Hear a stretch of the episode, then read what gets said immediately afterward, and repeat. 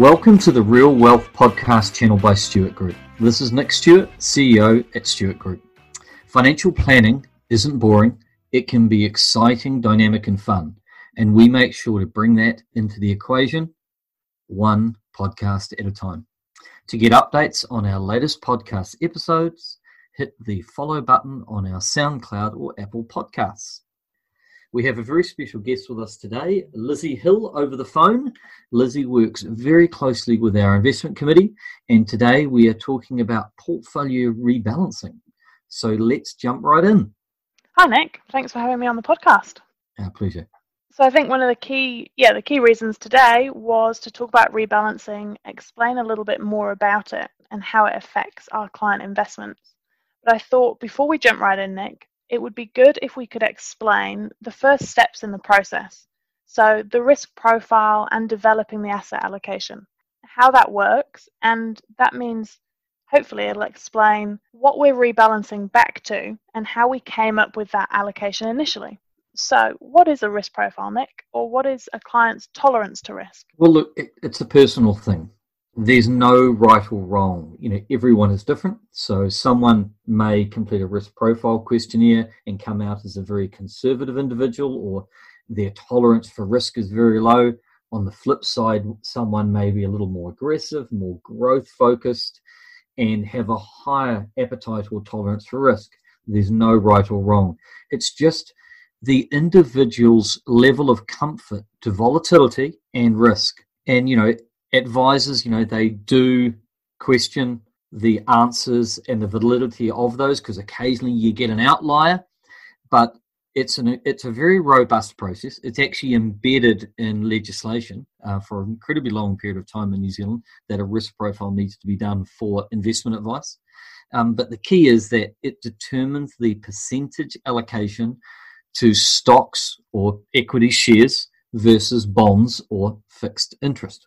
Okay, so you've gone through the client um, risk profile. You've got that um, determination between stocks and equities versus bonds and fixed interest, and you you know your asset allocation is going along as it does.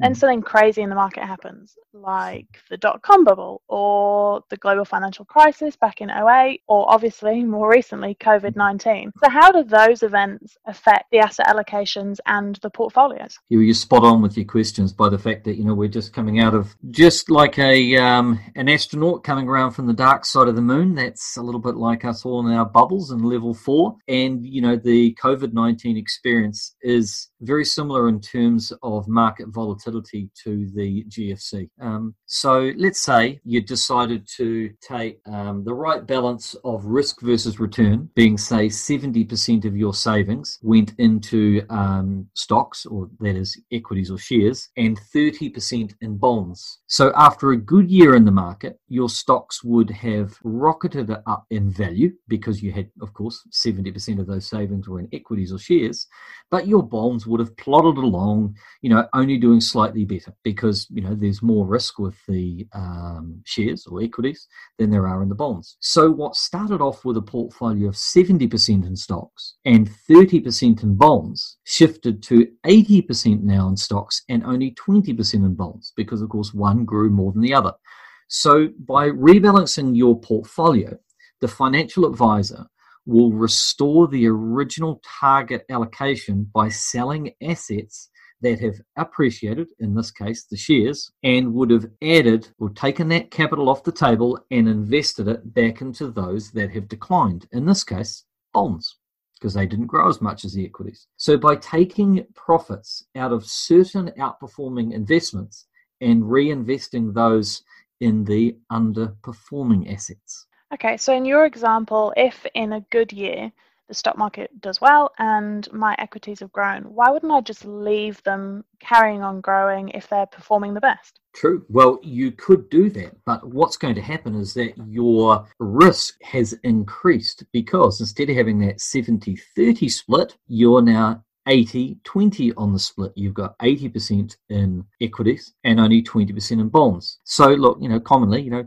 people don't want to rebalance when the stock market is doing well. But then the flip side is what if the stock market dropped 20% and they hadn't rebalanced? The risk is that by letting the equity portion ride, investors may end up with a much higher allocation to equities than they would be comfortable with. Now, they don't realize that's happened because they've not made any changes. The assets are just doing what the assets do. But by, you know, trimming back on the winner, it locks in your gains and positions you to benefit from changes in market cycles, just as we had at the end of 2018 where stocks had done better than bonds, but um, on the calendar year to date, certainly bonds have done better than equities. So it's a uh, two sides of the coin, so to speak. Yeah, because I might have decided that I was comfortable with 70 30 split, and suddenly I don't feel particularly comfortable with an 80 20 split. Yeah. And otherwise, that does just carry on, doesn't it, if you don't rebalance? That's right, yeah. So just coming back to what people are experiencing now, obviously, you know, understandably, people are uncomfortable seeing values of their portfolios shrink or reduce. And some older investors would have experienced times like this before, and some will not have experienced anything like this before. So, as an advisor, do you ever predict? I know, obviously, you know, predicting something like coronavirus would be outside your expertise, but do you ever predict that these events will happen, and do you ever factor them in to um, this process of when you put portfolios together for clients? Certainly, you know, current market movements aren't welcome, but there's always an expectation that they occur. A little bit like the weather, you know, at the moment here in beautiful sunny Hawke's Bay, we've got a period of 10 days, according to the Met Service, where there is going to be no rain. And, you know, we're very, very dry at the moment. But the fact is that every day that goes by that we don't have some rain, we are a day closer to having a day where it does rain. It's just a matter of course, and it's called reversion to mean. So look, you know, planning planning does occur around the worst case scenarios. You know, investors experiencing an asset decline have cash and fixed interest or bonds to draw upon to, through times of trouble. If if the markets were linear and the returns were all the same year on year, then every, everyone would just choose equities and not invest in bonds. That'd be great. There'd be, yeah, there'd be no downside.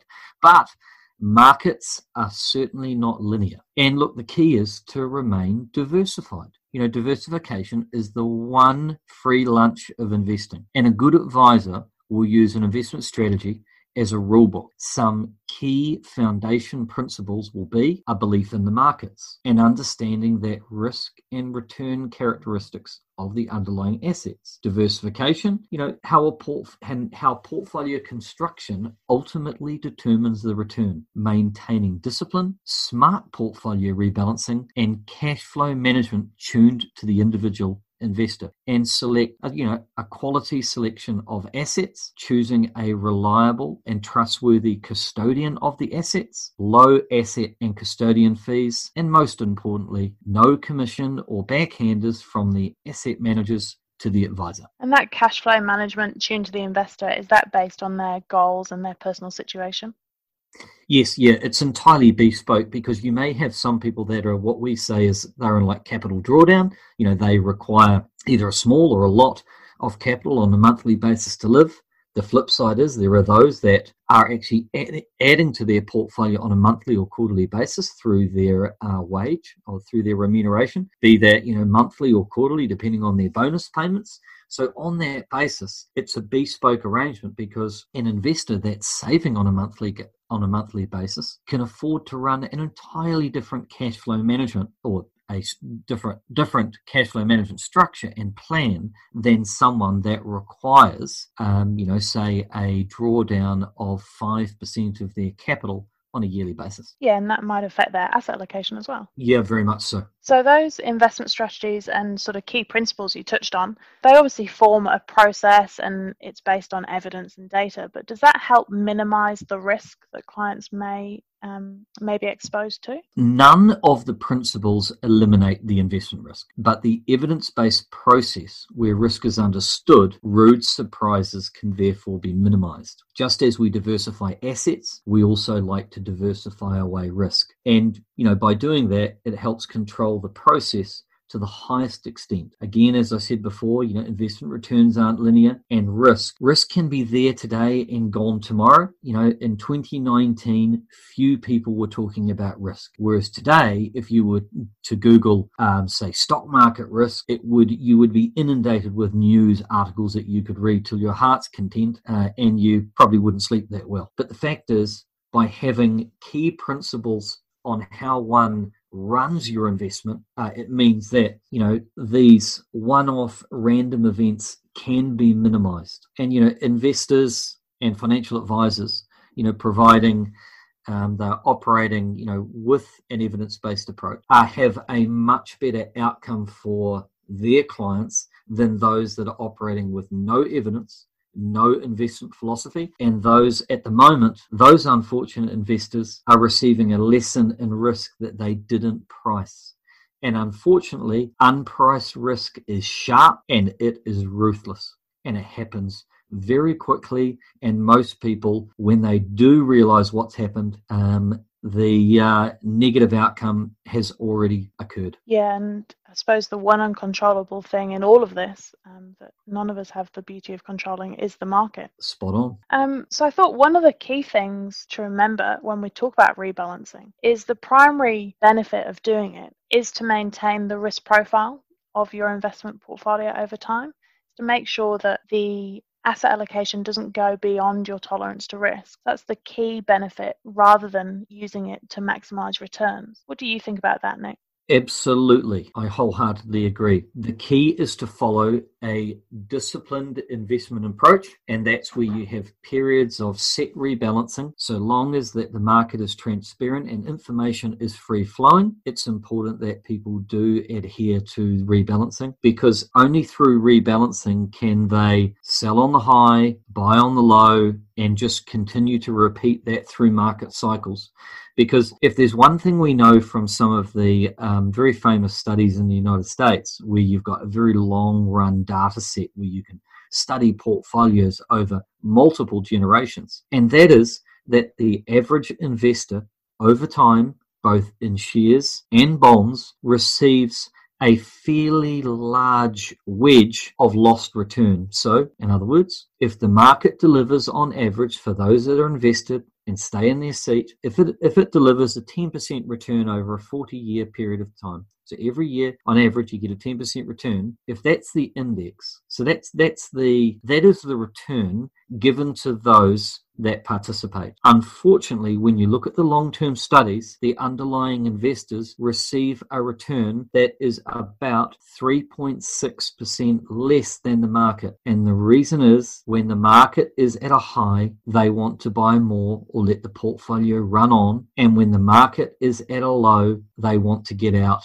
and not or not rebalance and staying in your seat and adhering to that, that structured rebalancing process means that you capture the returns no matter what the cycle. And it means that when assets are on sale, you are buying a few more and you're rebalancing through that period. And and I know that at the moment you know people say this time is different. Well they said that in 87 they said that in 94 they said that in 1997 in the Asian crisis they said that in 2000 2001 with 9/11 and the tech crash they said that in the GFC and they're saying it again in COVID-19 but it's amazing you know history does repeat. And if there's one thing we know that diversification is your friend and that investors should and adhere to their uh, rebalancing principles and to their risk profile. You know, we all do things based on emotion and behavior, and that's where having a sort of structured plan in place that you decided on years, months ago, and trying to stick to that plan is a good idea, isn't it? Rather than letting your emotions get involved and buying and selling and sorts of things. I mean, I think at the moment in this kind of level four, then we go to level three, and fingers crossed, all going well, we'll be in level two in the weeks ahead or in a couple of weeks. You know, if you're going to let your emotion run wild,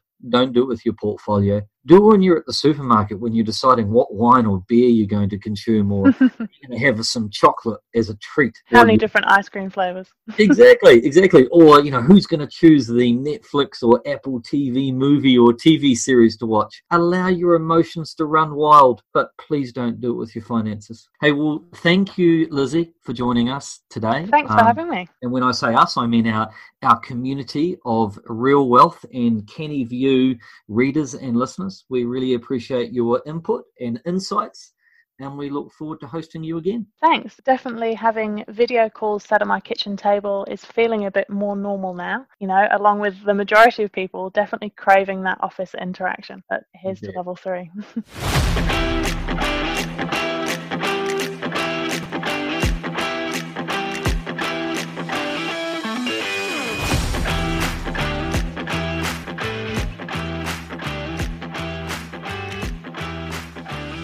The information provided or any opinions expressed in this podcast are of a general nature and should not be construed or relied on as a recommendation to invest in a financial product or class of financial products. You should seek financial advice specific to your circumstances from an authorized financial advisor before making any decisions. A disclosure statement can be attained free of charge by calling 0800 878 961 or visiting our website www.stewartgroup.co.nz.